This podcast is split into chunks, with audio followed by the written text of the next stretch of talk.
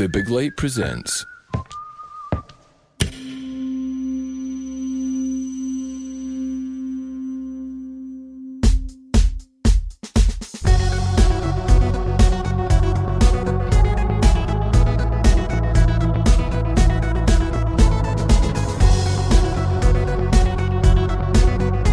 Hello, I'm Sean McDonald. You're listening to Blethered, and my guest is Aarti Joshi.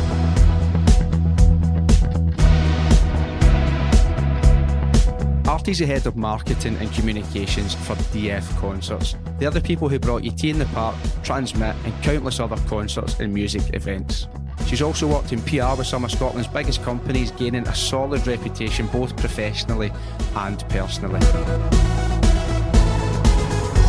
Aarti is Scottish Indian, and while being as Scottish as she could possibly be, she also has a very rich cultural heritage of which she's rightly proud. We talk about what it was like to grow up with a different cultural background to the so called norm and experiencing racism in different forms. Aarti goes into some detail about her interesting career history and how she ended up doing what she does. And we talk about the difference between being busy and being successful in what you do, in addition to loads more. I hope you enjoyed this chat as much as I enjoyed recording it. If you do, feel free to share this episode. And if you're feeling generous, maybe leave a rating as well. Cheers.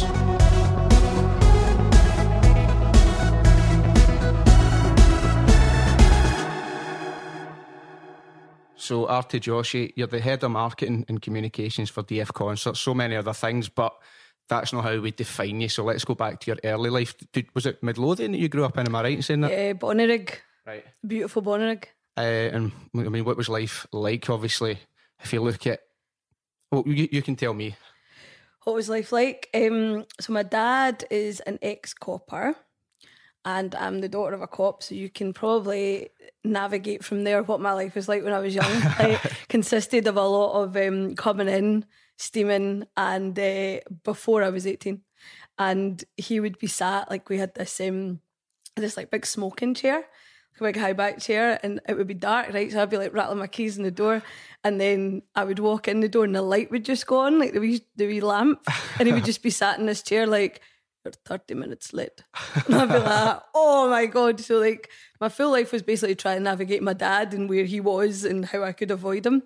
Um, he pulled me out a hedge once when I was at school because I went to a wee shop that had like baked potatoes and apparently it was like a drugs den. And he was like, you can't go there.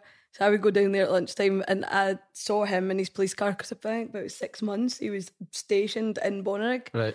um, which was horrific. Horrific at 16 years old when your dad is a police and is outside everywhere that you go. Um, and I had like gone into the shop. Basically, I just ran away from him and ran into this hedge. And uh, I remember being pulled out by my feet and basically being told that I was grounded for I think like three months or something. But yeah, child my childhood was weird, lovely. Like I grew up, I've got a really big family, so they were all kind of round about and uh, loads of cousins.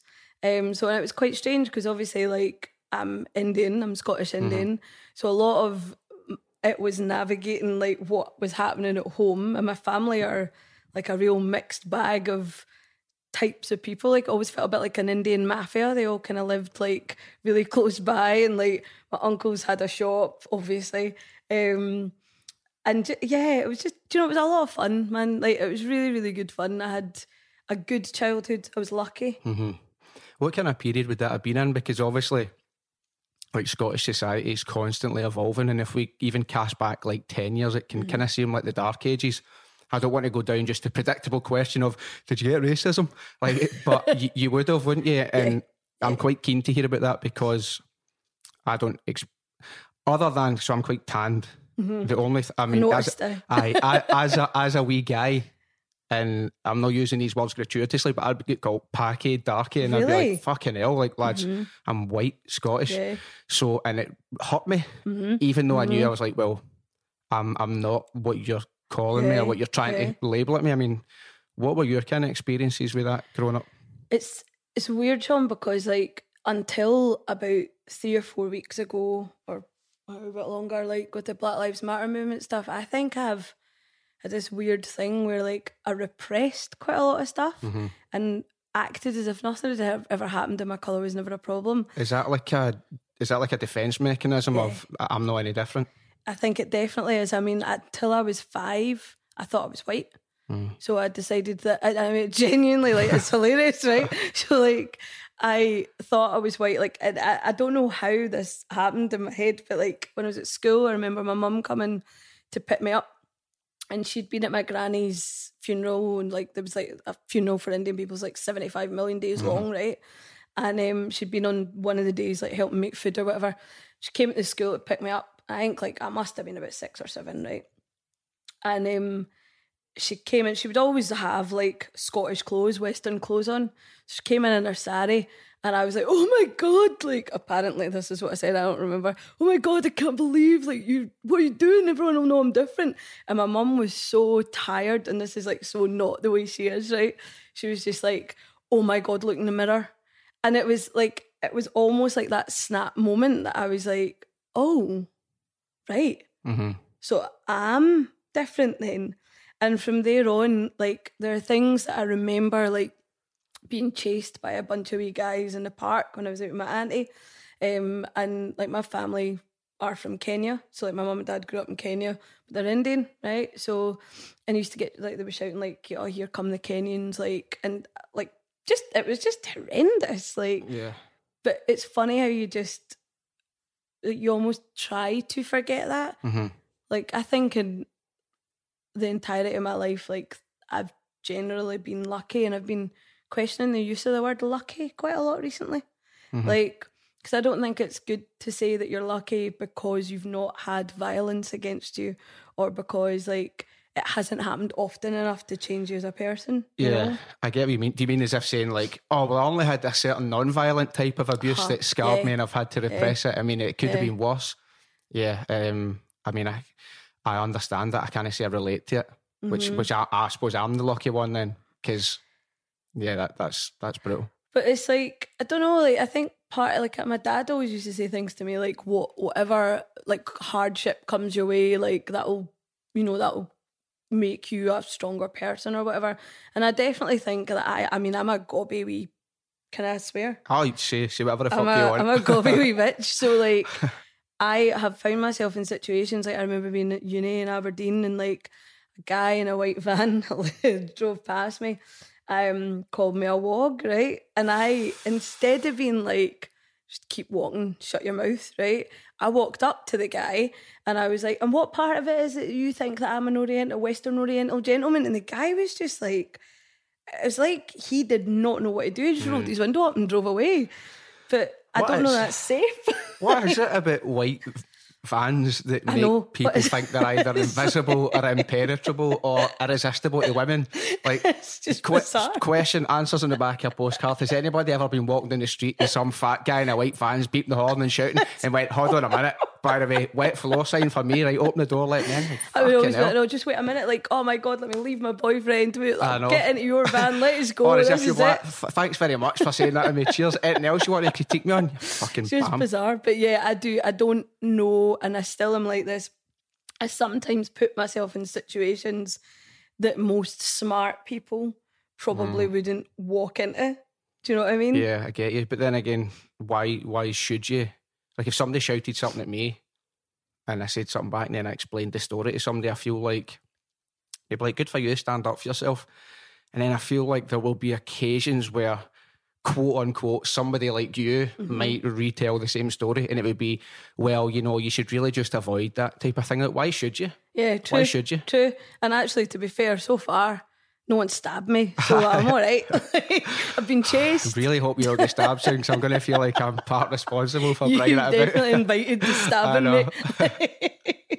Eh, Aye, that, that, I mean, that's absolutely horrendous. I mean, how family wise, I mean, you said your dad's saying, you know, this will make you stronger, and I suppose to a degree it will, or maybe it'll toughen you or make you more worldly wise, but the scars of that must be long lasting, like Yeah. the type of thing. If I can think, I remember, so this would have been nine, sorry, no, the year 2000, right? So I would have been 9 went back to school after Christmas, and my gran had got me this beige jacket right. we uh, the navy blue stripes on the sleeves. Oh, nice. But no, wait, there wasn't three stripes as would as would as would signify Adidas. There was four stripes, and uh, my mum made me wear it, and she's like, "You're wearing that? And it's fucking. It's like snowing. It's the fifth of January. It's pitch black." And I'm like, "Listen, I'm going to just leave this jacket in the car." And she's like, "No, fuck you, Will. Like you're wearing it." I hope my mum's listening to this, and she knows what she did to me. So she, so I'm walking through with every step. With every step, my shoes gained an extra five kilos in weight because I could just feel the weight of the world. Walked in, I'm like, right, I'll just try and get it off as quickly as I can. and I'll never Oh, man. forget it. I Wrestling yourself out it, like stuck in the arm and all I that. won't, like- I, don't- I won't name him, but it was a boy I went to school with who's still my pal, kind Mm-hmm. of to this day. And uh, he's went, all right, mate, how you doing? Good Christmas, blah blah blah. And he went, so did you did you stitch the extra or something like did you sew the extra stripe on yourself or something like that? And I just get slagged for it for days, and I've never forgotten it. it's right? horrendous. that was Like, that was 2000. That was 20 years ago, right? And Uh-huh. I've never forgotten that. you pain. don't know, do you? But if I remember that, and that's still sometimes like, know what I mean? Like sometimes you're going to do something, and then you stop in your tracks, and you have a sort of Simpson style flashback where the Yeah. words are just echoing in your head. And I'll like go to step in the shower, and I'm just like a. A Vietnam veteran remembering the horrors of the war with a thousand yard stare, and I just hear the words, "Did you did you sew the extra stripe on yourself?"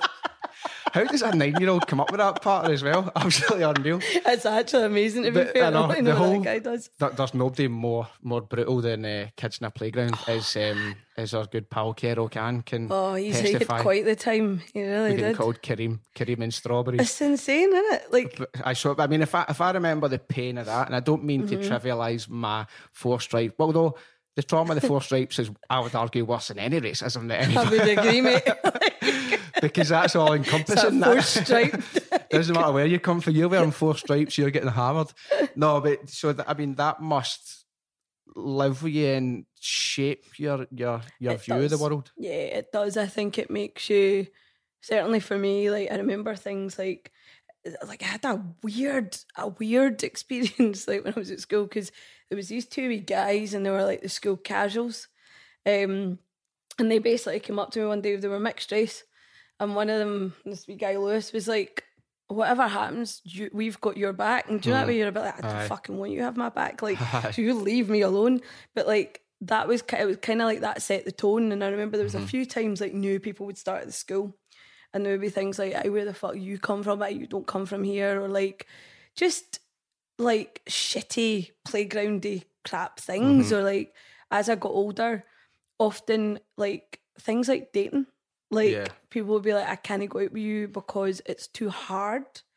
Like, or like just I mean, you know, just things like oh a hilarious one. You look at that woman from Alabama three, right? And I remember just being like, I don't look like her. There's no part and this is this mm. seems to be the one that's bothered me the most, right? Aye. Of all things. Like and there are just so many things that like people will say without thinking about, right? Mm-hmm. Or like and aren't necessarily meant to be hurtful. But I remember when I was little, like being in a family, it was like the only brown family in the area that we lived in, mm-hmm. right? For a start, invites so many things. But I like to, I guess the way I like to look at it is like often it was just, I guess, intrigue. Like a lot of people in Scotland ask you questions as opposed to make statements or mm-hmm. say horrible things. And they ask you stupid questions. But like being in Aberdeen, like I went to uni in Aberdeen and I, I started, by the way, if I ramble at any point, just cut me off. no, Um, don't worry. I'll just edit all your piss shit. No, I'm good, only, good. I'm only joking. I'm only joking. Keep going. um, like I remember going up and like I was in the kitchen and the two chefs like that I worked with at the time, just totally silent, right? Wouldn't speak to me, and I was like, "What the fuck's the deal with these guys?" And I was about eighteen, and they were just really horrible to me for the first week. Like they just wouldn't even meet my eyes when I would go and pick stuff up. They would get someone else to do it, and I think See, that was that was Aarti's Apple Watch there. That's just basically summarising how horrible. How the how did that happen? that's amazing. I think I've keep pressing the button with my wrist. Right. Okay. And so it just records what I'm saying. Is I think maybe I'll just should let her do the, that off. That I'll let her do the rest of the interview because that is not nice. just leave that there. Um, but yeah, they just they were just really like mean is the only word that really comes to mind. And I remember it was because I was like the first brown girl that they'd met. Yeah. And th- two weeks in, I was like, listen, what is your problem? Like, why will you not speak to me? What is the issue here? And the two of them were just like, wait a minute. Like, first thing I want to know is how come do you speak like that? Right. And first of all, I was obviously like, maybe you should go back to school and fix your grammar. like, but they couldn't understand how I had a Scottish accent. Mm. And they couldn't put the two things together. And as time went on, like, I just was like, do you know what? You're going to get used to me. So Yeah. we need to try and work through it. And the end, they ended up being like quite good pals. It was very odd, but it was just I was going to say, I was going to say, is that ignorance born out of living a sheltered life? But then, you know, you can be ignorant without. This might seem really contradictory, but I feel like you could be ignorant to facts or other people different to you without being horrible about it. yeah. Like you can just not know, but you could still be nice Mhm. or still be friendly.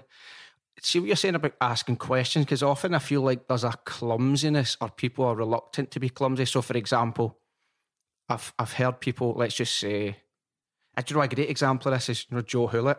Yes. Um, uh-huh, So Joe uh, is of oh, Indian saw heritage, that. Yeah. and he was he wrote something the other day Mhm. where he said white people or like white Scottish people will dance around the question of ethnicity because they don't want to insult. Whereas he said somebody said to him, "Oh, your wee boy is what part of India are you from? Because I can tell by your wee boy's cheekbones. I've watched your heritage, Uh-huh. something along those Yeah. lines." And it got it kind of got me thinking along a certain track. So let's just say, um, what was the kind of point? if people often where people will say, you know, I, I, I don't see race, I don't see colour, we're all one, and it's this sort of, I would call it sometimes well intentioned, or you don't mean bad from it, but I think I feel like the minute that you do that, or you say, let's just say, like your skin is darker than mine, you clearly have a like a Scottish something background, which is Scottish Indian. And apologies if I'm being clumsy at any point here. But I feel like for me to say, no, I don't see colour, we're all the same, it's kind of Nonsense. whitewashing heritage because I think, I don't know if that's, that's what makes a society really fascinating or rich or colourful is that some people are Scots Irish, some people are Italian, some are Polish, some are Indian, Yeah. some might be Pakistani. And there's nothing wrong with acknowledging that. I think it's when you start to discriminate based on that that we enter this this terrible territory. Do you find that people will ever just pretend not to, they'll be like, what? You- yeah. what? I never even realised that you were you had any Indian background. You're like, They say like weird shit like, oh, I thought you were Finnish. Aye. Like it's like, no, I'm obviously not Finnish. I think what you're saying is so so interesting though as well. Like, see that dancing around, like you notice it, especially like at the level of kind of I guess leadership or whatever that I'm at, right? Is like Mm-hmm. when you especially when you work with people, like you have that thing where I think people will be like, they don't want to mention it. It's like the elephant in the room. Aye. So the fact that I'm brown is the elephant in the room, but then they'll say mad shit like, oh, maybe we won't go to that restaurant. This is like when I first started off in PR. Maybe we won't go to ra- that restaurant because Ari will probably no eat pork, right? Which in itself is just like, what? Aye, like, aye. but and I would always just be like, no, that's Muslims, mate. I'm not a Muslim. Let's Mm-hmm. like correct it. But I do think what you're saying is it's really important to have the conversations. Mm. I would much rather somebody was clumsy and maybe like got things wrong or used the wrong terms or whatever, but still spoke about it. Yeah, I You don't, know? Yeah, I think if there's a like if it's a genuine interest or people are on the sidekick as well, I think it's Exactly. it's, it's quite respectful to say. If, I don't know if somebody's got like a an Eastern European sounding name, I wouldn't hesitate to be like, oh, where, Where where's that from? name from? Ah, totally. I think sometimes people maybe mistake it for saying like, I bet you've been asked this. No, no, no. But where are you really from? Oh my god! Usually by taxi drivers, Aye, Sean. I mean, pretty much always old Pakistani or Indian male taxi drivers, and a, a lot of it is because they're just like, you can't be from where you say you're from. There's no way, and I'm just like, that's where I'm from. If you mean where is my family background from, Yeah. here's where it is. But I, it's like that. Where are you really from? Is really funny because it's just like, why you just. Why just ask me a question in a slightly different way? Aye, like- unless it's like, oh, you're lying. You're not actually from there.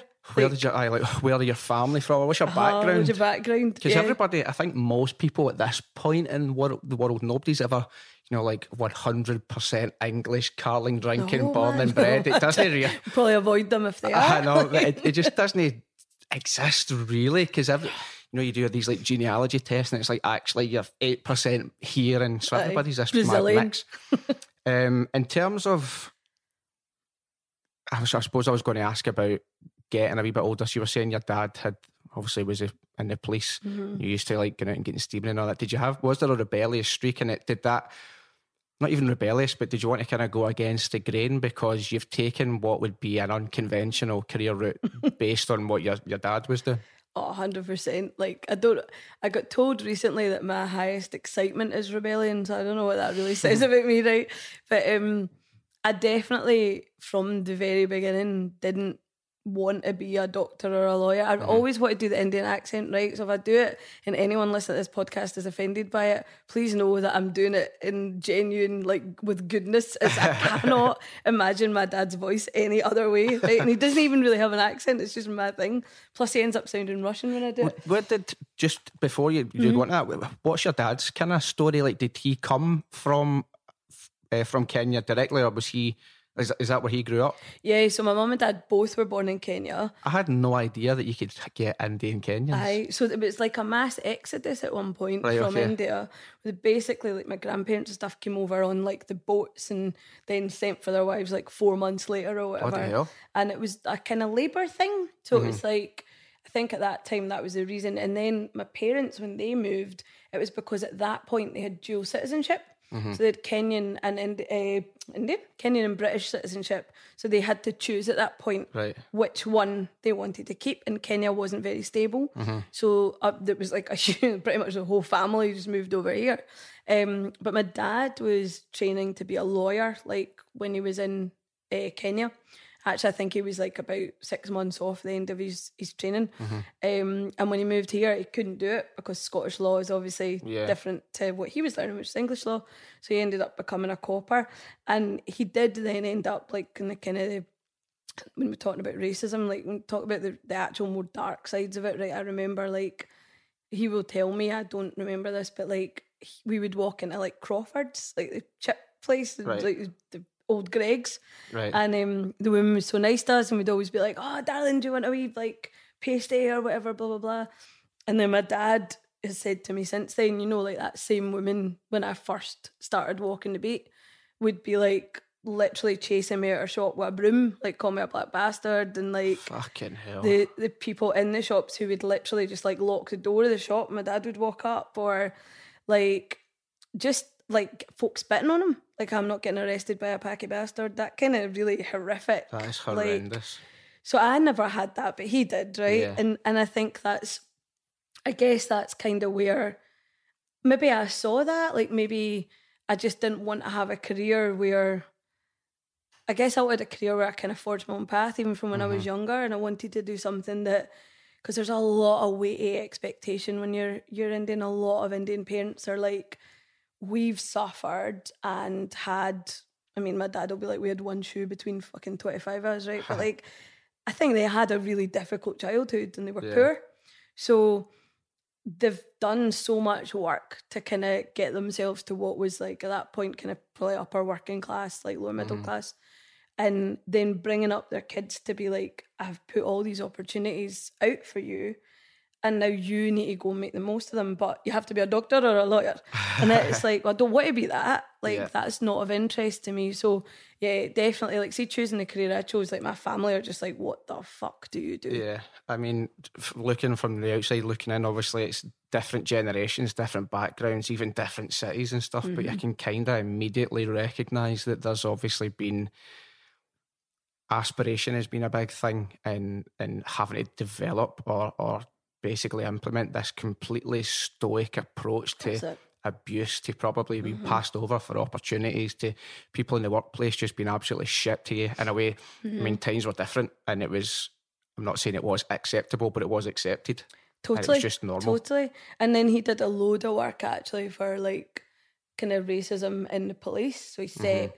loads of things up and became an inspector and did like he went off to uh, Belfast for a bit and secret police and whatever Wow. that is called. So like he's done amazing, amazing things. And my mum was obviously like at home basically bringing up two kids who had like a weird Indian culture at the weekend and like often like at the temple or like going to Indian weddings or whatever. And the rest of the time, like all all my mates are white. Like I didn't have any Indian friends, Mm-hmm. and like I think the only ones I had were at the temple, and I went to the temple purely to hang out with those kids. Yeah. So also knowing that you like I would never ever allow somebody to drop the Scottish from my Scottish Indian because Yeah, that's yeah. that to me is really important part of my my kind of heritage. But a lot of people fight that and they they almost go the other way.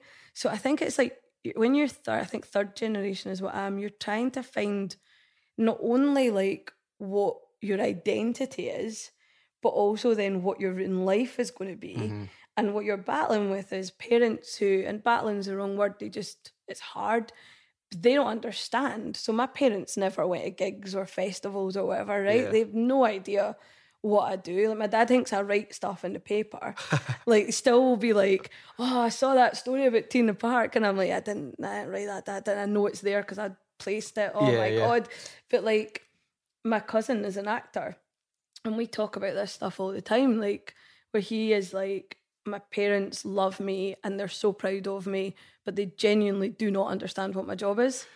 it kind of puts me in mind of I read a thing recently saying that people born between I think 1985 and 1995 are the ones who are in the middle of the old guard and the new guard. Yeah. If you look at Yeah. the older generation who don't know how to use email or they don't completely understand social media and it's very easy for you to scam them into getting their bank details and all that. You just need to send a, a like a, a phishing email full of like typos and put in a wee, I don't know, signed the Barclays team or whatever. Just send as your- logo. Aye, I know, just send your, and then you've got there's so there's the people before technology came in and they just remember the old way. And then you've got people born, say, post 95 or post 2000 who only know living in the digital world.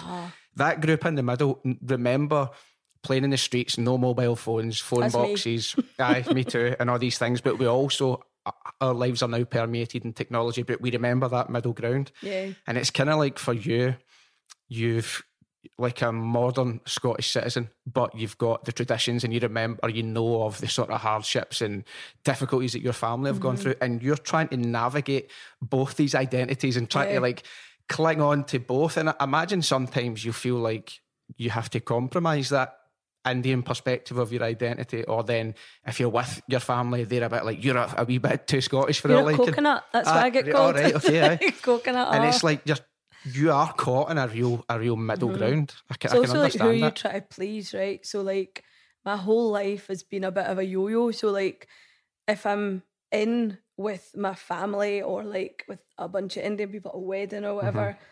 I feel like I don't fit there. And then sometimes when I was growing up, if I would be like at a Scottish wedding or like I felt like I didn't fully fit there. Mm-hmm. So like there is that like probably for the last like I'm 41 like for the last probably 10 15 years I've been on a bit of a all right this is who I am Mm-hmm. but in my 20s like that was mental. Like I would go to a wedding at the weekend. I'm saying weddings because that's what I always remember would be the point that I would just be like fuck I'm going to need to go to this and explain myself. And then somebody will be like why are you not married yet? And I'll be like oh man I can't believe this is happening again. So I think like it's taken a long time to figure out who I am. And the re- the thing that happens is that you go, I can only please myself, Yeah.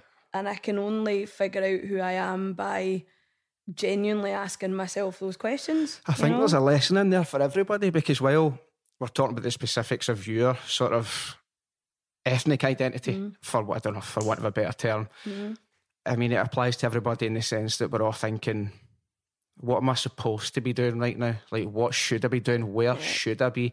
How should I have a mortgage in Mm-hmm. my house, or should I have 2.4 children in a car, and a, you know, and, and should I be married? Or and should I feel guilt for all the things aye. I don't have? Right, and it's like, you, the only person you can please is yourself because when you wake up in the morning and when you go to sleep at night, it, it's you who's living your life. And anybody, you know, we can, we've all got different things that make us happy. Some people are satisfied with one thing, somebody couldn't be more dissatisfied with that. And it's like, the end of the day, you have to be doing your own thing and forging your own path. And specifically for you, it is a tough one because it's not as if you've got footsteps to follow no, because you are the first of that group, that mm-hmm. generation who are trying to find your way in the world. I think the the ultimate is: Are you happy? Are you enjoying what you're doing every day? If you if you can truly say that, then then you're you're kind of you're winning. Um, that's a hundred percent it though, isn't it? And it's also like once you get a certain age, if you're the first of something, you probably want to. Well, certainly weighs on my mind quite a lot. Is I now want to be able to be the visibility that I never had. mhm.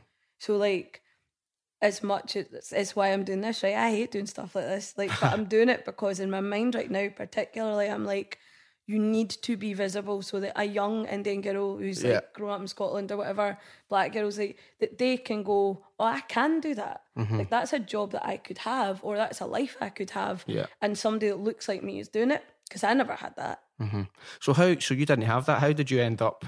What was your first sort of steps into the industry of work? Because it's such a unique job, and there's about forty different facets, and then within those wee nuances of your role, there's another ten offshoots, and it's like, and then as if that's not enough, you're managing a hugely successful band. What- it's just like, so it's like, where do we start here? But we'll- I mean, we'll go for the the first the first steps. How? how did I get in it? uh, I um it's hilarious actually. I was a mad wee stoner when I left uni, right? So I um still like just oh I did art history and English was my degree. And I genuinely think, Sean, that like I didn't really learn very much and I'm al- always a bit like, what is the point of a degree? I still am a bit like that because I think all it really does is teach you how to live life away from home. Like Yeah. genuinely, mm-hmm. like I'm sure don't get me wrong, I learned a lot and I'm, it was great, but like none of it is what I use in my daily life now it just gave me a hing that I could go to people and go, I've got this hing, thanks. How much of that did you get? Great. So like, and I've, I've never looked at, no one's ever asked me what level I got it to. So I could probably have failed and still have had a degree in inverted Yeah. commas. Anyway, that's like another conversation, right? But like, so I went to uni, did art history and English, came home, was like contemplating life and the world and everything else and smoked a lot of weed and then my, I think my mum was just like right you and I had signed on at this point because I was just like I don't know what I want out of life you know it's beckoning me I don't know what to do. Like and. I ended up she like hauled me in to see her pal who was this amazing woman right? She just had these like huge big jangling bracelets and this mad hair and like she swore loads and I was like 21 like I, I want to be you right? This woman Nell and she's like I've got this mate. She's like what do you want to do? And I was like I, I really don't know. I didn't know that PR or publishing or marketing were- mm-hmm. was a career. Like Yeah. when I did my careers advice at, at school it was like you can be a librarian. I mean can you imagine me in a library right? Jesus like the library would get shut down. But like I was just like, what do I do? So I went and did some work experience for a company called Benchmark, and the guy did all the PR for Hibs oh, nice. and a load of farmers and lawyers. And um, I just I, like I couldn't believe that you could get paid to talk, right, and hang out with people. I was properly like, how the fuck is this a career? and I, honestly, it was like you'd imagine, like my my eyes were just like, this is amazing. There's about 40 PR people listening to this going, fuck man, I know. I've absolutely blagged so many of you. I know so many of you charlatans, by the way. Big respect for you know that, but you haven't fucking half blagged it. Mate, it's the dark arts, I tell you. Like, honestly, it's such a dark. People are like, what do you do? Like, oh, just this stuff. And then, like, I manage things. You literally just move things around, like, kind of Doctor Strange. That's pretty much it. but, like, I remember doing that, and he would take me to, like, Hibs games and stuff. And I was like, this is class. Hmm. Like, this is my job. You're is living Gordon go- Smart's dream. Aye, I know. he doesn't know this. I just tell him that. Like, and we'd just go like and, and have a fucking brilliant time and then do a bit of work. So anyway, the company that I then went on to work for, Burt Greener, they got in touch with a girl that worked there and said, Look, we're looking for somebody to come in. She was like, I'm happy here, but there's a girl interning with us just now. Essentially, I went in, saw these two women who like shaped so much at the start of my career, like uh, Lorna and Janine, and they had Burt Greener, so they had all the massive brands. They had DF, they had Tennent's, Art and Brew, like all these huge Scottish brands, and they were looking to grow the team. And they had this tiny wee office in Great King Street. And for the first three months, I think that I worked for them, I literally went through piles of magazines and print sticked them to bits of paper and photocopied them. Like that was my job. And then from there, like DF were one of my clients. Like I, I had a fucking whale of a time for eight years. Like it was honestly like the best job. Like there was it was hard. You Aye, like aye. you worked hard, right? And you did lots of mad stuff and there's loads of great stories from that time. Like things like just like folk would pop into the office and it would be like Phil Kay would be in the office with like his car door that had fallen off. Like and he, he- I remember just being like, what the fuck is my life? Like I don't I don't understand this. Or like I would book um, a party for FOP, right? And like I over invited by 700 people. like, and there was just, everyone was just spilling out on the front of like Shaftesbury Avenue and the guy was losing his mind. Like, and I was stood steaming on this like CD rack. And um, I remember I fell off and like cut my knee and everything. And then Simon Pegg came over and was like, mate, like this looks terrible. We need to patch this girl up, totally steaming. So like it was such a great time and I learned everything. Like I learned how to handle hard, difficult personalities. I learned how to I guess like just navigate the media and and I made a lot of fucking amazing friends. Yeah. And then at the end of that, I decided at one point I just decided in my mind like it's time to move on. Like you know you do. You're just like, all right, I need to do something else, and I don't do anything by half. So I was like, I'm handing in my resignation. What you're you going to do? Don't know. d- No idea. And I ended up like doing PR for the Chilli Pipers, like the Red Hot Chilli I Pipers, like uh, about three years. And then after six months of being freelance, I had loads of work and I was having a great time, but I was basically working through the night and then sleeping through the day, right? And um, I ended up, Geoff emailed me and was like, You want to come in for a chat? And he was my client before that. Geoff Ellis of DF Concerts. It, it fellas, my dad stroke boss, my second dad stroke boss. So went in and it was weird. It was I didn't even really get interviewed. It was just like it was like I had the job when I went in, and so then I went in there as head of PR, and I'm now head of marketing, comms, and sponsorship, and I've just kind of done loads of mad bits all along the way. That's it. That's aye. a nutshell, probably. In a nutshell, I mean, would you say that basically what you've you've you've obviously fallen into that to a degree, but then you've realised how much you're just enjoying it? Were you just did you just throw yourself into it and then you find that I don't know new opportunity or internal opportunities would arise or new contacts? Is Yeah. it? I mean, what what would you? I don't know how I'm trying to frame this question. What would your advice be to somebody that's that's starting out in something like that, or somebody somebody who's thinking, right, I would like to be doing that type of work, or even if they're in any type of work that they're enjoying? I mean, how did you go about it? Because it it would seem the way you've described it, it would seem that. Oh, that just all happened for you. But you made it happen for yourself, Yeah, obviously, yeah, over time. totally, But there's obviously there's got to be a type of approach. That's what I'd kind of like to understand. I think it's like if you think about a job you love as a roller coaster, right? Is probably the best way to think about it. And say yes to every single dip and slide and curve and whatever Yeah. comes your way because often, yeah, you're right, you do shape it. You do make you have to make your own opportunities. So mm-hmm. if you want to do something, ask. That's always how I've got on. Is like, I like with Geoff, I'll be like, I want to go on this podcast call, and he'll Yeah. be like, "Are you not a promoter?" I'm like, "Well, I want to go on it." Yeah. He'll be like, "Right, oh, okay, fine, we'll set it up." Mm-hmm. So no one says no to me, or have ever has said no to me. Thank fuck. I think because I'm genuinely like, I want, I'm interested in that. I want to do it. Mm-hmm. But I think advice wise, particularly when you're young, like do the work, you know, prove yourself, like go out your way. I find it hard sometimes with people that come into the industry now, and maybe I'm quite old school with this, but like they think that it's a nine to five job and it's anything but that, you know, and it's like a lot of it is make contacts, make connections. Like my favorite part of the job is meeting people like you, right? It's Aye, like definitely. meeting new people that like I guess like enhance your life and that every time that you're going to like the amount of amazing places I've been invited or parties I've gone to like purely because I've been like oh how, how are you like Aye, what aye. do you do you know um and I just think like when you do a job like this learn you learn on the job.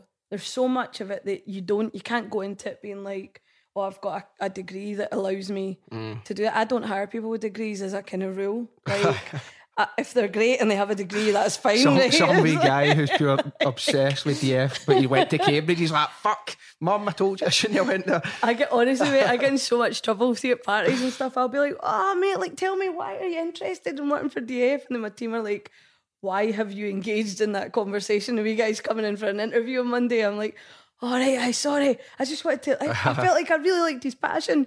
But I like when people come in and they've worked to be where they are, they've they've Yeah. grafted, they've done work experience. That means a lot more to me because life experience is essentially the only thing that you need to do a job like I do. Mm-hmm. You need to be able to make decisions. You need to be able to enjoy the ride, and you you will never ever be bored. Mm-hmm. One thing I always say to people as well is like, I've said this quite a few times. Nobody's really going to offer you a seat at the table. You have to demand it. Actually, I always say, No. If, don't wait to be offered a seat. Just build your own table, Absolutely. and then I eventually people more. will say, "No, let's slide your table up here because I don't know if you'll you'll provide value or they like what you're doing." Or Do you know what you notice is like, do you know um, if when you're a kid, if you were, I imagine you would be fairly popular as a kid, right?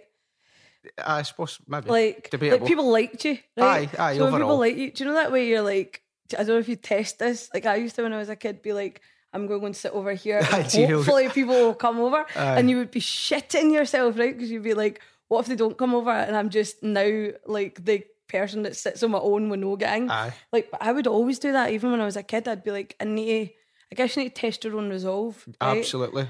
And that's with the job. It's like, It's what that's what I really like. See what you're saying, handing in your resignation. I always say if you're really conv- if you've got real conviction in what you're doing, or you really want to go after it, you burn the bridges behind Oh, you so that you can't retreat. Because it's anybody can get a certain amount away and go, actually, no, this is a bit scary and daunting. Uh-huh. I'm just going to retreat back. But if you've cut those bridges, you went, no, no, this is what I'm going to do. This is what I'm going to go after. Eventually, you will keep going until you'll you get can. what you, what you want. You, you get what you put out, right? Aye. So I do believe that a lot. I, certainly, like the older I get, is like whatever vibration you're on or whatever you're putting out into the world, it will Mm-hmm. 100% come back to you. It might take some time. yeah. You need to be patient. Mm-hmm. But yeah, like be scared. Like being scared is the best thing. it's what lights the fire underneath you, and Mm. it gets you up in the morning. It gets you working hard, doing stuff. Um, it- obviously, a lot of this can sound like very much as if because there are certain people I've heard and they just they read the secret and then they regurgitate it Oh, Jesus. without. I mean, it's a. I'm not saying there's anything wrong with that. I, you know, I've watched it, I've read it, I like it, but it, it's very easy to have this type of conversation and sound as if you're just saying. Just regurgitating a lot of bullshit that's mm-hmm. not entirely applicable, saying you just need to believe and then you'll achieve. And it's like, okay, I mean, life is far more complex than that, but okay. But no, I, I- completely agree with, with do do what you or try to do what you love. I'm not saying like I don't know if you like painting, just give up your job, fuck off the mortgage, and just sit and paint. Just paint. But, no, but there is a way where you can do that, and it's like do what you So enjoy. and- incorporate it, right? So Aye. do the thing. I've got friends who do jobs for money, and they do the thing they love at the same time, and then they find a way. So my pal, um, Gillian, is a writer, Mhm. and she's an actual writer now. She keep we always laugh when she says it because she's like, I can't believe I've just said that, and we're like, you're a fucking writer. Like that's what you do Aye, if you're right, you're a writer. literally just being commissioned by the guys that did skins to do stuff and Wow. and it's like that's she she literally left like a job as an MD of a PR company to go and write and there, it was amazing. like shift like took that safety net right out and just flung herself out there and I think you know that's a, that's a good news story and you're right some people it doesn't work out for them but I think you've got to give it a shot Yeah, because you just never know. And it's like at the moment, I'm a bit like the fear comes from COVID and like what's happening with the world and what's happening with our industry. Mm-hmm. I'm terrified. And being terrified is making me think on my feet, think Yeah. of things that we need to do. And I, yeah, I, I think you should be scared. I was reading a thing about it was Germany and somewhere else, and it was in I think maybe just as the Soviet era was coming to a close mm-hmm. and their economies were completely on their knees and they were at total collapsing point and they were just forced to think outside the box. And I know that can, that might annoy people because you're like, well, mm-hmm. that's a very flippant blasé like thing to say, you know, about something so serious. But it's like, well, things change and you you have to adapt and overcome, or Totally. you kind of just let it let it swallow you up. I'm not saying there's not going to be casualties, that it won't be tough, that it's not regrettable, but Oh, these I things mean, happen in life sometimes. You know, Sean, it's like I always like the way I put things across. I think I'm I'm quite positive. Like it's one apparently one of my Mm-hmm. key strengths. but like I've been tested for positivity. and um but I do think that, you know, you don't talk about the times where things were really shite. And you don't talk about the times that like I mean things have often been shite. Like Yeah. and overcoming them you, you almost kinda go, All right, I've I've put that in a box or I've like overcome that so I'm at the top of the hill now and it's fine. But like there are often times I'm reminded of like how difficult it's been. Like I'm a woman, Mhm. I'm a brown woman. It's not Yeah. easy to be No. in a Scottish music industry where nobody looks like you and does like the thing that you do. And also like I'm a woman in a man's world, Mhm. which is what music the music industry still is. Yeah. So navigating that is hard. Um, but also, there's been times where I've done shit and totally fucked it up. Like so many times where I've spent money and like just been like, oh my god, like oh my god, like I can't believe. And you know that way you're like, I'm going to get sacked. I joke about it every week. I'm like, he is going to sack me. This week is the week, right? Are you getting like clowns in on unicycles or stuff to like what, what are you spending got- the money on? I tell you what we did do. We did this. You know the fucking thistle from uh, the Commonwealth Games. Yeah. Clyde. Clyde, yeah. So we resurrected Clyde for TRNSMT. Like, go with me here, right? My whole thing is like have the courage to fail, and we look it up online. I'll, I'll send you a link, but like we got Clyde out of retirement to advertise that there was going to be a phenomenal big event happening in the city again. Right. And in essence, like me and the creative guys that we worked with, who are two of my favourite people, right? I don't know if you know them, Jordan and Ian at Studio Something, Aye, aye. right? So like we were so obsessed with this idea. Well, it's going to be amazing. Like let's get it done. And and everyone was just like, "You're insane! Like you're not going to get the permission to get that fucking thistle to come and shoot a film for a TRNSMT." And we did. But what happened is it was so late because by the time we got the permission to do it, the idea was almost dropping just before the festival. Aye. So we didn't really need to do it. And also, like all the hoops you need to jump through to make it work, like reduced and I guess diluted the script. But honestly, see when I watch that, I feel equal parts pain and joy, and I'm just like, that cost like so much money. But I think that's a good thing about having a boss like I do. Like Yeah. I can sell him stuff, and he will let me do it. Aye, I mean, I feel like if if if the idea to put a music festival in Glasgow Green is there, then there is going to be flexibility with other stuff because it's not as if that's that's hardly playing it safe, is it? No. I mean, when when so how long have you worked at DF? I've been in house for 11 years. Right, And they were my client for about nine before that. Right. So even then, the whole T in the Park. st- No, I never went to T in the Park. Did you know? Never did it. No, it just wasn't my thing. I just, man. I know it's like, right, hold on, like the world's best music acts, 20,000 people and I all just that. don't want to go to that. Aye, but it's, it's just the whole. I'm like, ah, I can't be fucked for the stress, and then I'd watch it in TV, right, and go, oh, what have I done? and I love that you find that stressful. it's just like serious sleeping in the tents and all that, in the cabin wasn't for me. I That just wasn't for me. Um, and to be, I mean, then for a chunk of years, I was then also living in Barcelona, so I wasn't actually there. Um, I suppose, like, how? What are your memories of T in the Park? If we'll talk about the Lafontaine's carry on, which is funny now, but even at the time, I was like, I, say, I say funny now as if like I was It's part of it. hilarious. But in my mind, I was like in the band when all that carry on. We'll elaborate what we're talking about. When all that carry on happened, and I just was like, "That's a fucking disgrace. He should have been fined or something." Yeah. Mate, I honestly, the, like, we're obviously talking about trauma, but I thought I was going to stab him in the eye. like, and I still consider it week to week, right? Aye. So But, what I like, mean, me- memories of T in the Park. Memories of T in the Park. I mean, I, I absolutely loved T in the Park, Mm. right? Working it, particularly when it was at Balado. Strathallan was stressful. Yeah. Like, and again, I Why think did it when you- change? Was there like mad birds or something? That were, No, well, there was birds at the second place. So there was um the first. So Balado had like, and it's so mental, right? There's a, a gas and, and there's an oil pipeline right. under the site, Fucking hell. and the way that the license worked is that after ten years, it was essentially up for renewal. Mm-hmm. But and this is a total nutshell description, right? But the HSE, who are like the health and safety executive, were like, can't have all the people on that site when there's an oil pipeline there. But Mm-hmm. when you think about it, it had been there all of the time before that Yeah. and been fine. And then when they worked out the stat behind it, this is my favourite stat ever. The likelihood of anything happening, like actually the risk, Mm-hmm. was the same as a T Rex taken to the main stage at T in the Park. So it was like there was no risk. Yeah, But aye. their model is built on consequence. Mhm. So we had to find a new place to do the festival because of red tape. That is Yeah. it in a nutshell. And Sorry. it's really sad and shit, but that's how it was. So we did. We found a beautiful new venue at Strathallan, and um, it just, for many reasons, just didn't really work. It cost a lot, and then we had a pair of fucking osprey. That, like- Just two of them. well, there was one osprey, and then you have to allow them basically mate. Right. So it had to go and find its pal to mate with. I'm sure it wasn't mating with its pal, but I don't really know Yeah. what it was doing.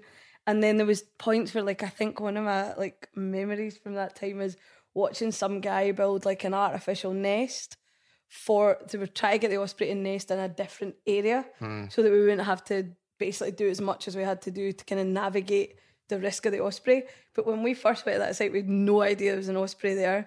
And I remember, do you know when you're like head in your hands shit, like some of the things with Teen Park, we, we dealt with like bird flu, trench foot, foot and mouth disease, like I mean deaths, like Could you not? So birds, kingfishers. see with the birds, could you not just been like, I don't know, like where's a rough place in Edinburgh? Pilton. Pilton, because you know, just going into Pilton and just, don't know, like wear like a trench coat and a trilby hat and glasses and just find some wee guys and be like, it wouldn't It's be the worst. hilarious that you say Well, that. It wouldn't be the worst thing if you took this air gun and just went up to Mate. this site and just shot these birds and it was nothing to do with us. You, I you could have earned, your alibi.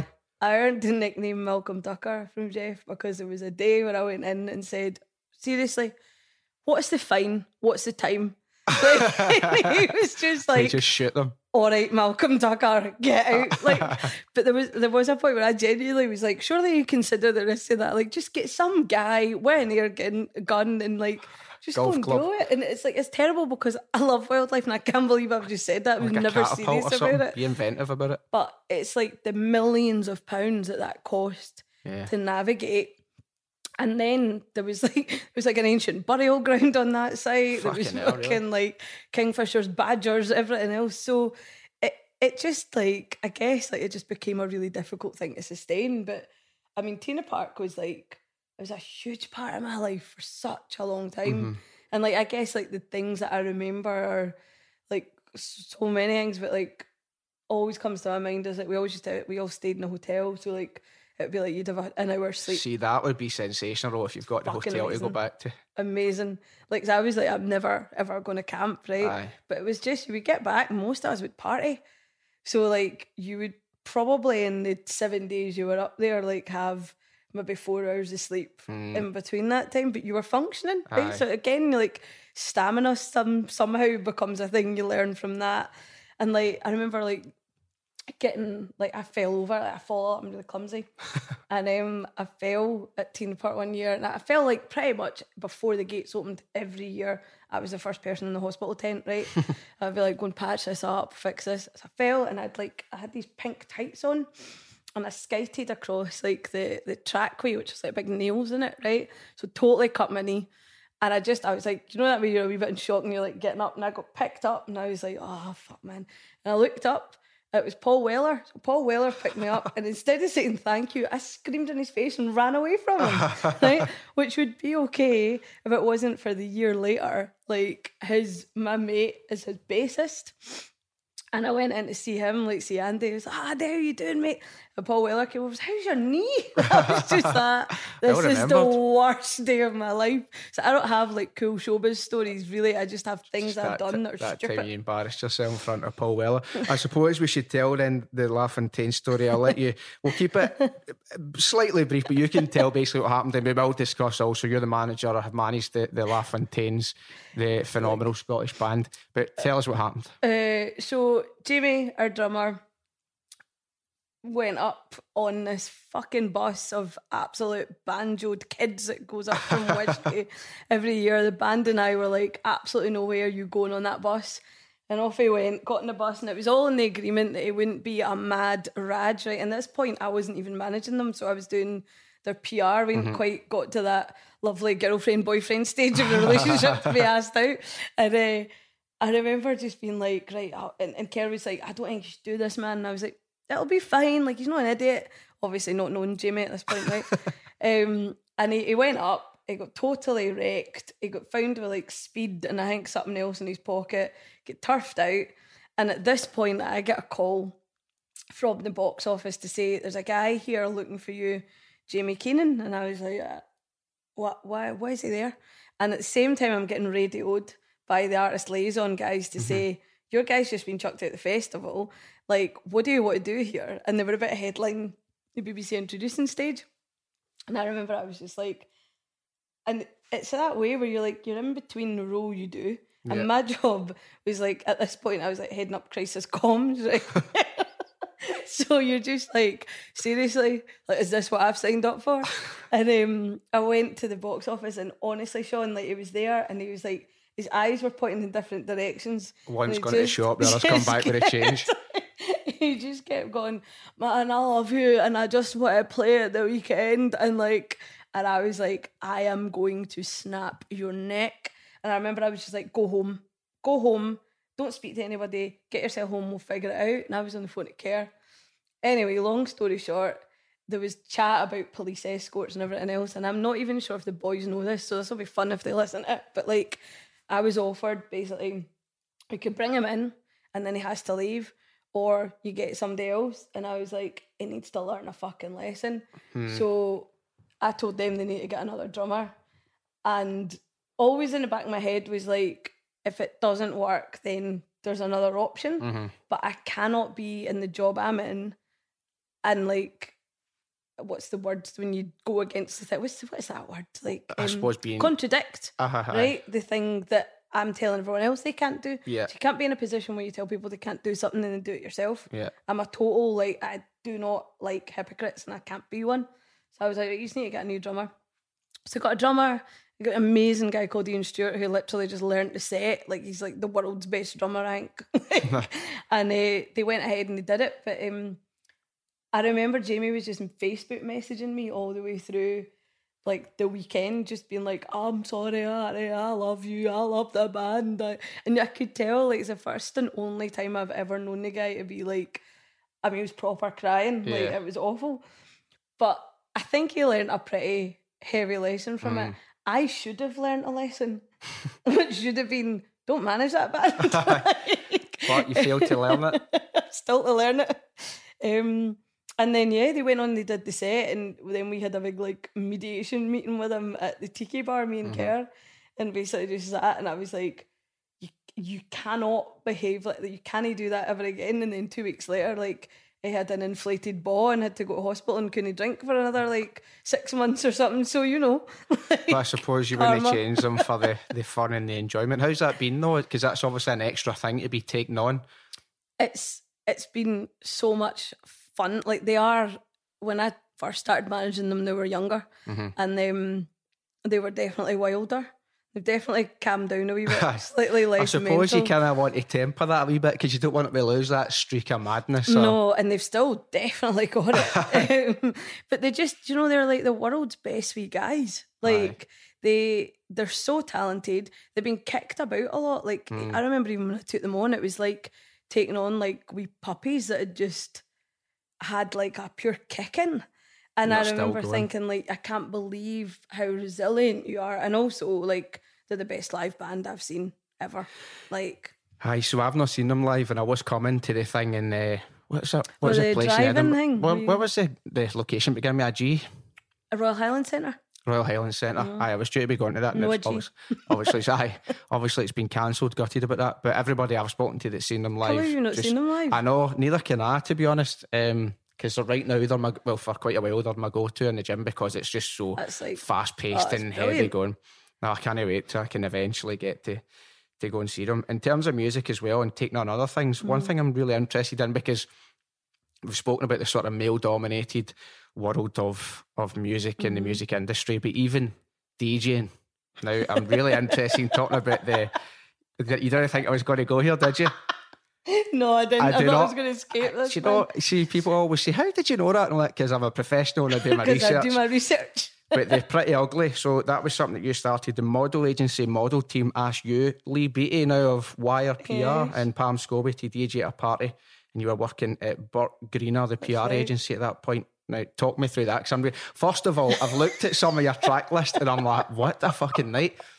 And it sounds like Oh, it's brilliant, It sounds like it sounds like a house party, or just something that I would be putting on. Sean, and, that is exactly what it is. It's like going to somebody's 21st or 30th and you don't know anyone there, but you have a good. That's always what we wanted it to be. and be. I bet you every five minutes people are going, "No way, tune, man, I love this."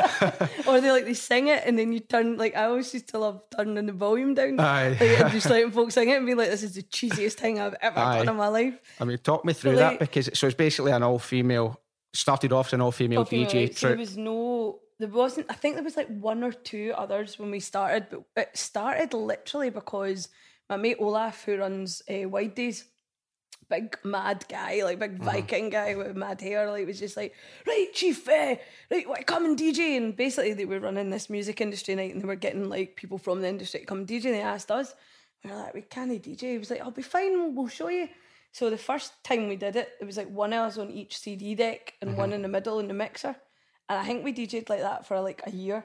Right? See, if I it- still can't DJ. Aye, if it was me, I would have two YouTube tabs open, and then when one was like had ten seconds to go, I'd press play on the next one. I'm like, fuck, that's an ad for eToro with fucking Alec Baldwin. Shut up, mate. I tell you what, you should start that as a new DJing way to be. Like you would definitely That's smash how I it. do it. I just have three going I mean, I've time. I was the worst DJ. We when we started that, like we, we ended up just because we were three girls, and I think at that point, three young, like no bad looking girls, right? Mm-hmm. Like folk were like, and it was like a ginger, a lesbian, and a brown girl. I mean, it's pretty, it's a pretty good Sounds like vibe, right? walk into a bar. Barman says, "Is some kind of joke?" so like we ended up like just getting booked for loads of mad stuff like loads Yeah. of like we get booked for like openings of restaurants and then it was like oh do you want to come down and play this festival and we were like we can't DJ man like w- but we said yes to everything because that's my uh-huh. motto in life right just fucking say yes and figure it out later Aye. and we just bumbled our way through. Like I would eject CDs all the time. It was like a pure never mind the gaps. Like mm. honestly, like points where we'd be really steaming and we'd just be singing like to cover the gap for the music not being on and stuff. But it was honestly like the greatest time of my life and it was fueled by Jim Beam and tequila. Like I definitely I'm a much calmer DJ these days. What's that like? Because I, I don't mean to, you know how like sometimes people try and shoehorn subjects in. So if they go like, well, I've brought that up with being male dominated, so Uh-huh. it would seem predictable that I would say this, but I bet it's true. like, how many times would guys come up and go, like, "When's the DJ coming back?" Oh, dude. Honestly, that or Are you watching this? Oh, can you can you help me? Like, excuse me, uh, do you know what you're doing with your equipment? Like, do you know when you plug your mixer in or Aye. whatever? And I'd be like, no, I don't think you've done that right. I'd be like, no, I definitely have done that right. And I'm just not. I'm a bit Teflony, so like, Mm. I'm like, oh, very good. But there are a couple of people in like Lynn that I work now DJ with. She'd just be like, fuck off, man. Aye. Like, but it is all the time. It's always when's the DJ coming on? how do you how do you know how to do that or clearly you don't know how to do that or you'd get like we often in the early days no now to be fair but like in the early days we'd get guys just coming out of the box like to flirt with us which was really fucking weird because you'd be like i'm trying to concentrate on this thing Aye, i'm aye. doing and it would be like you're also in my space you shouldn't be in here like or just like wild shit like any venue owner would be like all right so have you got a guy coming with your stuff You'd be like, no, Aye. no, this is my stuff, man. Like, I'm just gonna. And if you would start to hook up the PA, right, and they would just be looking at you like. I remember one guy said to me once, "Don't break that." Oh, really? Because my next step was to start smashing it off the floor. and like again, I just am a bit like fuck off. But it does it does wear you down, Mm. right? After it's happened a good few times, and some sound guy keeps coming up to touch your fucking levels. It, like, and this still happens. We get there was a guy in the club a few months ago, like well, a few months ago before COVID, everything pre-COVID. But like he was had this stupid wee like Uh, you can tell I didn't like him, right? Like he had this stupid wee light box thing and he was like, Oh, come in and do your lights for free and we were like, It's fine, we'll just turn them on at the wall, it'll be alright. He was like, No, no, I've, I've got like I can set it to all these things and we were like, Well if it's for free, come in and do it. And it was like a big guy, right? And the DJ box is tiny. And he just kept, it was like he was standing like on top of me. Mm-hmm. But at points where I would be like, right, man, you can leave that now. He would just be like, no, what you need to do is you need to play this song. What you so need that to I can, And I was up. just like, I'm honestly, Lynn, Lynn had to remove me from the box. She was like, you need to get out. Because I was like, I'm going to fucking kill this guy. Forgetting as well that I'm the size of like a squirrel. And he was like, I was just like, I'm going to kick fuck out this guy. like, and he was just so annoying, but it was that really condescending, like, mm. let me just tell you, Hen, what you should be doing. And I tell you what can make your club better. And see what you should do. See the two gay guys you've got in the cloakroom, they shouldn't really be on your cloakroom and all that. And I was just like, you need to leave. You What need a to get the fuck out of my club. But like, people, I think it's like people just see women in dresses, right? It's, it's always it always seems to be like, oh, you've dressed up to go to a party, so you mm. can't do anything like physically taxing Aye. or like anything that actually requires any brain power. And it's such a strange. I've never understood it. It's like such a strange way to be that you just assume that a woman is weak or can he do stuff. I can't relate to be honest. I don't know if that's I grew up in a family full of women, just me and my mum. Then there's like my Mm-hmm. gran, my auntie, my cousins, or these like strong, har- not Mm-hmm. harsh, but don't take any shit. Yeah, that's what So I don't know. I don't know if I've just been molded in a certain way. I'm not saying I'm perfect or like I'm the fucking, I'm the modern day incarnation of like Emmeline Pankhurst or anything. But, but I just Mate, the hair is Aye. exactly the same. I know, but it's like I don't, I don't know. I, I just I think I, I would I would very quickly get about writing the stones off any one of the multiple women in my family if I was to to to behave like that. You obviously you take a lot of stuff on. Mm. You're doing a lot. You're you're I going like a to be hun- busy. You're a- you're hundred miles an hour. You've discussed publicly and to a degree and privately as well the, the concept of like burnout and taking mm-hmm. time out to just stop. Probably something we, we could all learn from because I feel like in life there's this we have conflated being busy with being successful or being Yeah. I hate this word productive. Mm-hmm. People mm-hmm. writing lists of even stuff as silly as uh, woke up, had toast, um, Dwayne shot up his back and I wiped it. Um, you know, went to blah blah blah, and it's only two p.m. What a productive day! Like, so I'm fuck, mate. grateful for my breakfast. I know, you're like, That's like, don't care. But there's this, there's this just I don't know, just this constant association of if you're busy, then you're doing well, and it can become dangerous because you always need to be busy, or if, if you're just sitting not doing it and you feel a bit guilty. I mean, what's your experience of it? A hundred percent, that's true. And I think like for a long, long time, I was definitely a martyr. Like, Mm. um, I hope I'm not anymore. It took me to get quite ill um to stop. Mhm. I was very much like, if I can do it, I'll do it, and let me just do everything. I mean, you've said like all the shit I do, right? Yeah, so like, you have to. And that's just in the first point- half of your day as well. that's not for the rest of the week. it's, it's not counting like all the other like the shop I own and that. But like, I think that you get so lost in it, but you also think you're indispensable, Yeah. right? So the more, the harder you work, the more somebody will appreciate you, Mm-hmm. and that definitely also, I think, for me, comes from like an an Indian family. It's like a thing of like the way I would think about it now is like it's quite old paradigm. So it's like you need to work hard to be successful. You must work all the hours in the day, or you won't achieve anything. Like scarcity is just the norm. Yeah. Like struggle is the norm, right? That's always how I've been. Mhm. And I think that when you're like that and you think everything, and I, I would say I was definitely, definitely guilty of this, like where I would think like everything will fall apart if I'm not there Mm-hmm. to do it, right? So if I if I take a holiday, oh fuck, the whole marketing team will fall apart. They won't. Yeah. Be absolutely fine, right?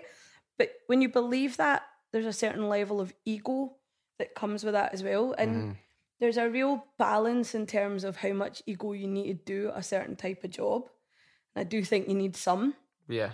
but I've read a lot recently about ego and how it's the enemy and controlling it and how that's really important. And I think it is. It's like if you think you're indisposable, nobody is. Yeah. Right? You're knocking your pan in, you're like, I would be working like often 20 hour days and stuff, right? Insane. It was insane. Like, and I completely ran myself into the ground to the point where at TRNSMT, um, about two, three years ago, two years ago, I just like I was really ill. Like, and it turns out I now know I have Crohn's, but like I went through about five or six different ops to get to that point. Um, it was pretty horrific. Two years of like just literally lying down, like. Yeah. And my auntie, I remember, who does Reiki, was like, "That's your body literally telling you to stop." Mm-hmm. And I was super ill. I looked terrible. Like I was really unhealthy, and like just, I just was like, "That's it." Like all of this for what? Like, and what what can I actually do now? And what I realised is that the team I have, who are the most phenomenal people, Yeah. can manage without me, but I need to learn to do my job better. So and now it's like decision making is what I should be doing, and strategy and like creative ideas and stuff. Like, but I learned how to be a person again. Does that make sense? No, it does. Like, it completely does. Because I suppose you can lose a sense of your identity if your identity becomes immersed in your job and Mm-hmm. what you think you should be doing. I think delegation is one key thing that we could all learn, and also Definitely. work smart, not work hard. I think that's the oh, new way. Work, power less, mate. Like Aye. that's it's like, like work, work smart.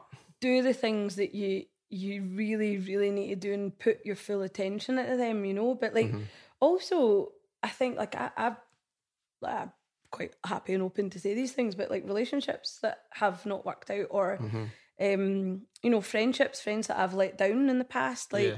and really beat myself up for it or, or did beat myself up for it because I was just like I would just forget. I would Mm. just be completely useless. And I was also then by the, the time I was working really hard, I was like the original fucking party girl. So Yeah. like as soon as I stopped work, I would be in the pub. It would be like tequila for everyone. Like I've had a banging life, but it certainly has come with its like It's yeah, it's a fine line to tread because, on one hand, I was going to say you have to enjoy life and really look after yourself.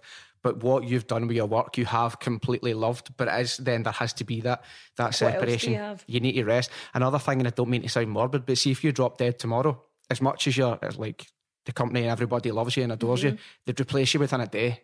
Mm-hmm. Totally. You'd have somebody, and I'm not saying they'd be as great or Totally. whatever, but somebody would be in there and take your place. And it's that don't don't knock your pan in and, and run yourself into the ground to the point where you can't do your job. There has look after yourself, and, and it's not the be all and It's what I say. Oh, like everyone that works for me, with me now, like SWIM that I'm part of, like Mm-hmm. the band, and the band especially because like those wee guys are literally like they're experiencing the highs of life that many people don't get. Like we all get experience a Yeah. mad high on something that is like many people would be like, that's not even really a job, right? Mm-hmm. But then they're coming at the crash and lows of like normal life, and it Yeah. just it's like to navigate that is is insane. Like I I'll- know, yeah. Sorry to interrupt. No, um, I always say that um, aim for just aim for the middle all the time, and that sounds Mm. so. It's, it can sound so ridiculous or so weird, but the point I always make is the the massive highs are great. Um, and they can be frequent, but you're coming back down. And if you place your, if you think your base level of normality is that high, then you're going to crash all the Mm-hmm. So time because you always come right back down. So I think when the good times come, appreciate them and enjoy them and savor them, but then be like, this, That's this. why I'm fucked because my dad always used to say, "Reach for the stars, fall in the clouds." And I'm fucking, You're I'm like, fucking what? hell, what do you know? Like even when when the, the lows will inevitably come, Mm-hmm. you'll always bounce back. I think life is a a game of peaks and troughs, and I think once you can master the that thing of, do you know what? A- like a, a quiet Tuesday night in the house or a Wednesday morning in the gym. That keep that as your base level Yeah. because then those ups and downs they're, they're a lot easier to manage. But I suppose that comes with life experience, doesn't it? It's hilarious you say that because this this is where my life has got to now. Is like I love to go for a walk. Yeah. I love to listen to podcasts, yours especially. Like you. listen to a podcast, do some cooking. Like I've started running, which is hilarious. Like Mm-hmm. I mean, I can't even run the length of myself, but I've completed the couch to five k. Excellent. Um, it's stuff that you just never like would never be in my radar. Like I would be at some party till nine in the morning. Usually wouldn't even see the weekend. Mm-hmm. Like and again I'm saying all this I'm not saying it with any regret. Like I loved it. I had a really fucking good time. But like you do have to have balance in your life. And I kinda say that to everyone that works with me now is like make sure that you look after yourself. Because I didn't I just like fired Yeah. everything, said yes to everything, went full speed ahead, and then your body's just a bit like, right, you I chill out. chill out, sit in your lie in your arse, like, and just don't do anything. Mm-hmm. And not doing anything for like three months for me was like honestly, it was like torture, Sean. Like I would still be trying to set up like a company and all like, oh, I would do this, do this with the management company and all that, and like the boys like doing loads of stuff with the band, and I just can't, I couldn't sit still, but I've learned how to sit still, and I think it's probably come at the right point in my life as well. Yeah. Like my twenties and my thirties for, for were for being wild, but now I'm definitely like, you need to, you need to figure out what's important to you, and the most important thing is people Mm-hmm. like and forgetting about those people because you're trying to be on this treadmill doesn't make you a better person Yeah. you know and you lose the things that are actually really important I always say like not even I don't even know from a material perspective, but I always kind of I can get really it's morbid in a sort of philosophical way where I always relate everything to when you die, and I'm like, when Totally. you die, how do you want to be remembered? And h- or how do you want people to talk about it? Even now, like pure, what's that film? It's a Wonderful Life. oh my it- god my favorite I know, mine too. But it's like, how do you want people to, to, to look back? Do you want to be Mm-hmm. What did you remembered contribute, right? Yeah, what, what What did did you you give? And I suppose people that's what people remember how you made them feel. The, the things that you said and the things that you did. Exactly. Um, not the things that they're not going to look back and go, oh, well, you know, she did, she just, like she was just always on the move. Or, she, she bought so much tequila. I, I know, always got aye, tequila. That's not people her, eh, remember. like- I mean, not not to say don't have fun or anything. I don't even know what I'm trying to say. I suppose I think, do you know, like, I, I kind of think, I don't know whether this is what you're trying to say, but it's like, just, like, oh God, I don't, I know, I'm trying, I'm struggling for words. I But suppose like, just stop and look about. You don't always have to be advancing and moving forward. No. Sometimes it's nice to just stop and if you stop and be slow it you down, you realise what's important. Mm, I think that's the thing. I would always say, like, I used to always take stock every like five years or whatever, and be like, right, okay, what what am I going to do next? Yeah, what is important? It's And money now- and things and people. Don't don't. I'm only joking. Obviously joking. money and stuff. Especially gold and definitely diamonds. Yeah. Um, but it's just no, it just doesn't matter, does it? Like, Nah. and what does matter is like, I guess your experiences with people and like the fun that you have, like the good times you have, Aye. but that you leave something like I always feel like my job is is great and it's fun, but it's a bit self serving. Mhm. And so now like I've joined a board of SWIM, which is like Scottish Women Inventing Music. It's all about like trying to kind of um I guess like more looking for equality for women in music. And I've been doing some work as well with um you know, kind of try to look at diversity across the business and across like the industry. And that's totally where my heart is now. It's Yeah. like I want to do something that leaves, if you're talking about what you want to be remembered for, I want people to obviously be like, she was a laugh, right? But Mhm. also be like, oh, she did that thing that made a difference for these girls that came after her. Mhm. And ma- hopefully, if I could leave one thing, it would be to be like, that you made it easier for those girls to have a career that they wanted. Yeah. Like That- that's it. That puts me in mind. Have you ever read um, the book by Viktor Frankl, Man's Search for Meaning? No. So he, I, I th- was it him? Aye, it was him. So basically, he, God, I'm talking in this, I'm pure like quoting this book to you as if I'm going to speak as like pure authoritative subject on it. But basically, he was in the, um, he was in the Nazi concentration camps during the Holocaust and lost like all of his family. I'm sure he lost his wife, and then he was like a psychologist or a psychiatrist in um, Vienna, I think it was, and he had somebody who came to him, a guy that lost his wife, and he basically made sense of his pain and his loss by saying that because he was going on and living that this is so fucking I take things so dark and morbid sometimes. No, man, I like it. there is a just- point. there is There just is a point to this. obsessed with this stuff. So basically, the gist of it is he was saying that okay, so he survived and he's went through the pain, but because he's Mm-hmm. gone through certain pains, it means that others haven't had to because he's kind of walked that path. So there was this guy that would come to him and he would say, "I cannot get over the loss of my wife," and he said, "Well, let's flip it round and let's imagine that it was you that died and that your wife then." Survived you, like how Mm-hmm. would she be? And he's saying, Oh, she wouldn't cope, she'd be distraught, she wouldn't be able to look after herself. Mm-hmm. And he said, Well, what a beautiful thing is you've taken that burden on for her instead so that she didn't have to. And the guy was, amazing. and it was a really nice way to look at it. And you saying that you're able to leave that sort of legacy or to forge a path. So you forged a path and it's been tough and you're having like say bricks thrown at you. And but with those Quite bricks literally once, uh-huh, by the way. but you're grabbing I know, fucking hell, but you're grabbing those bricks and then building a foundation for other people to come and build upon. So I think that's a, a really nice way to look at it and it can make sense of some pain that you did that so that others didn't have to. Does that make sense? Mm-hmm. Yeah, totally. Like uh, it's weird. It's like the mad synchronicity of what you're saying as well. Like I'm obsessed with this guy called Mo Gawdat. Have you Right, ever heard of no. him? He wrote this book called um, Solve for Happy. Mm-hmm. He's like the ex Google X. Um, he was like an engineer at Google X, Right, like okay. big high up, and basically reached a point in his life and was just like similar to what we were talking about, right? Burnt himself out, worked super hard, was Mm-hmm. amazing, and um, just was like, I'm not happy, right? Like, and I guess that's kind of where I was maybe two years ago. Like, I was, I was having a lovely time, but I don't know that I was necessarily happy. You were enjoying it but not completely fulfilled, Yeah. would you say? And um, he talked, so his, his son died when he was 28, 21, sorry. And um, there's a thing that's always stuck in my head, and it's it's definitely like rules to live life by. But him and his son were playing this computer game, and he was like, "Right, come on, right, come on, on to the next level. Let's get the next level." And um, his son was like, put his controller down, and was like, "Dad, why do you need to rush through everything?" And he was like, "Well, because you need to complete the level and then get to the next level." And his son was like, "No, I just want us to play.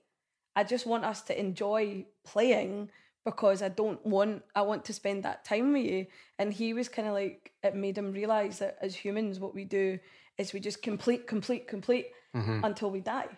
Yeah. And it's like, so what's your end goal? Is like death's like the end goal. You're just totally try to power through everything till you get to that. So I guess like that really resonated with me. I was like, what slow the fuck down. I read something the other day, uh, again, along those lines, and it said, like, don't spend your time like mourning for what you have not, because what you have now is what you wish once wished you would have. And it's like, just stop for a minute and look about. Like, appreciate you know, it. aye, it's good to be aspirational, it's good to look forward, but sometimes, you know, like if anybody's read um, The Power of Now by, fuck, what's his name again?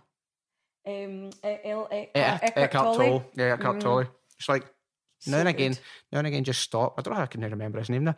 Um, just stop and look about, and you'll actually be quite satisfied with where you are. It's so important. The, uh, I mean, you sp- we've spoken about obviously you starting off as a wee girl, thinking you were white, realizing that you would have obviously Scottish Indian um, ethnic background, and then having your rebellious stage kind of That's still going. Aye, work, uh, your, your rebellious streak coming out, uh, working yourself into the ground, doing a million things, then getting to a point where again you've kind of gone full circle and back to the start and you're stopping. Mhm.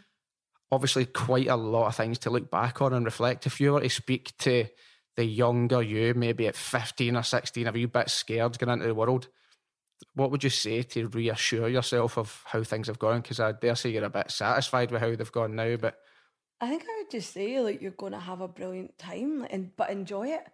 Like just take a bit of time out and enjoy it. Mhm. Like, and I, I definitely have. Like it's funny because I don't have, I don't have regrets as such. I don't really believe in them, and I never have. But Mhm. like, I definitely think I would say to that girl like, don't, don't lose faith in yourself because I think I did at a point, and being busy doesn't necessarily mean that you're fulfilled mhm. um I definitely just yeah like fucking enjoy the ride man. Honestly like just have fun. Don't don't question why you're there or why you're not someone else. I mean if you'd said to me like two years ago what what's next? right? 'Cause I used to be like five years five years five years. Yeah. here's what I'm going to be that's what I'm going to be next. This is the title I'm going to have. I would have said to you right Sean I'm, I'm going to be MD of DF that's definitely where I'm headed. Honestly that's the last thing now that I want Mhm. because I'm like I like where I am. Yeah, like things are good. I would like to do like a bit of coaching or something, like do something that helps other people. Like, because I guess like when you've gone and gone 100 miles an hour, there's probably quite a little life experience that comes from that. You can be like, oh man, I know what you're talking about. yeah, yeah. Um, so I would like to do something like that. But like, yeah, I, I, I think I've had a brilliant time. I've got plenty more to come, right? I reckon I'm only halfway through, Absolutely. which is terrifying. Well, at least the next for the next half, you'll be far better prepared and more equipped. I'll be like, it's sleep time now. I think that's a perfect way to end it. It's perfect advice, and obviously, in case uh, you weren't able to work out, that wee girl could also be you as well. Whoever you are listening, I hope you've enjoyed, and uh, thanks very much for your time. I've loved Oh, this thank you. insight. It's been such a good laugh, and I'm sure we've got hours more stuff to talk about. So you'll be back here soon. It's been fun. I really loved it.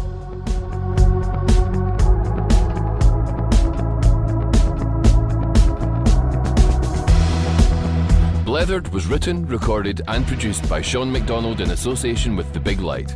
Music and post production by Brian McAlpine. And for more information, go to thebiglight.com.